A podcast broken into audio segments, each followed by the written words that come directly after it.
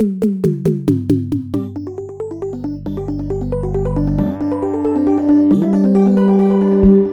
and welcome to episode 19 of Charlie's Music Production Lessons, which is a spin off of my podcast Composer Quest. I'm Charlie McCarron, and in this show I'll be digging into my own productions in hopes of getting your creative gears turning.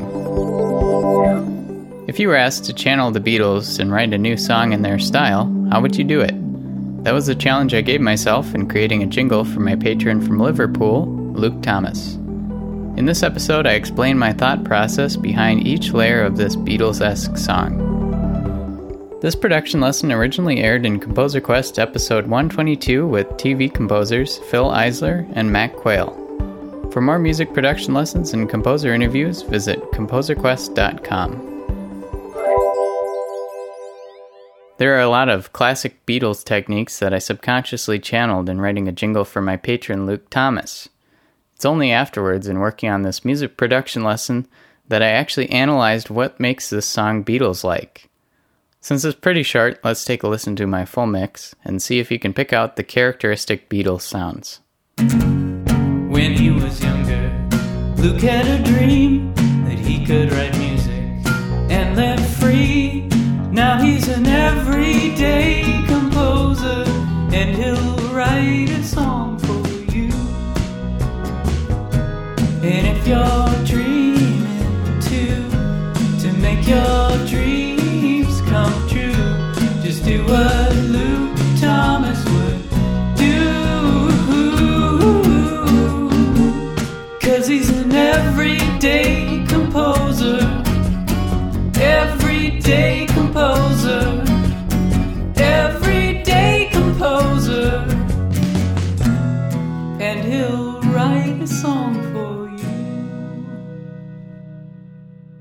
I started the song, as I often do, by fumbling around on some guitar chords, and sometimes I accidentally find a nice progression.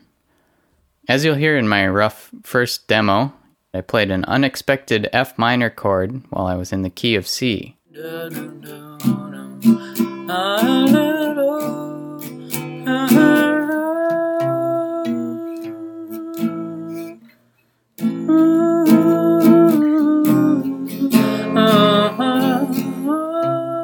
This minor 4 chord sounded very Beatlesy to me, so it ended up in my final tune. Now he's an everyday composer.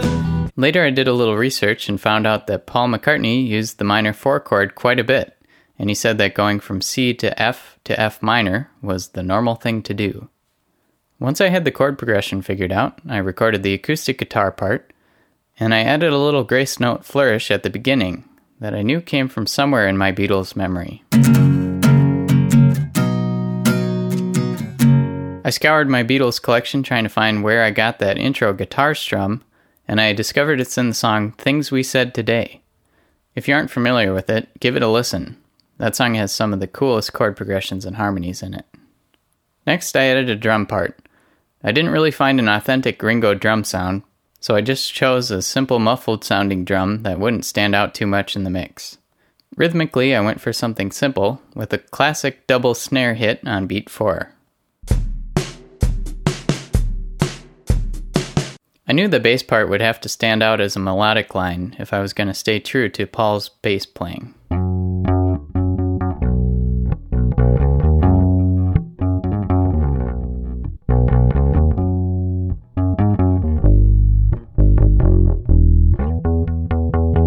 That last part seemed particularly Paul like, jumping up an octave and playing repeated eighth notes. You can hear something like that in the song Sun King.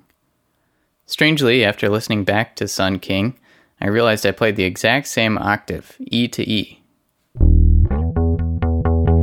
I knew the vocal harmonies would be crucial in making it sound like a Beatles track.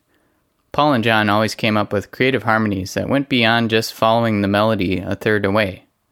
So I stretched myself to come up with harmony lines that were independently interesting.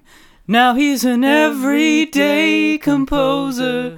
During the B section, I found myself singing a harmony that was very open sounding with parallel fourths. And if you're dreaming too, to make your dreams come true. I thought of these harmonies as emulating the later psychedelic Beatles sound. But actually, I realized they'd been doing those weird harmonies from the very beginning. Just take a listen to Eight Days a Week, which uses some strange parallel fourth harmonies during the chorus.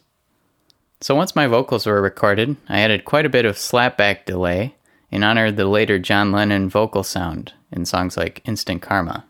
Cause he's an everyday composer. I'd like to think my electric guitar part was in some way channeling George Harrison. I realized the ascending sixths at the beginning are a little bit similar to his guitar fills in Something. Finally, the icing on the cake for me was adding a mellotron sound, like in Strawberry Fields. A mellotron was like an early sampler where you could play a keyboard and it would trigger tape loops of different instruments. In Strawberry Fields, they triggered flute sounds. So for my track, I used a flute sample and played it back with my MIDI keyboard.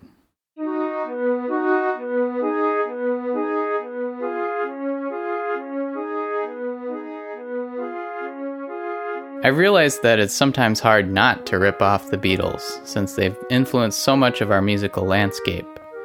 I remember when I was first writing songs, people would comment on how much they sounded like Beatles songs, even though I wasn't trying to emulate the band at all. It's been fun working on this song and trying to emulate their style, and trying to figure out which Beatles music my brain plucked these ideas from. I'll play you the final mix one last time but first, I should mention that you can find all my music production lessons at composerquest.com/cmpl, or just search for Charlie's Music Production Lessons in your podcast app of choice. Thanks for listening, and here's the Luke Thomas jingle one more time. Luke had a dream that he could write music and live free. Now he's an everyday composer, and he'll write a song for you. And if your dream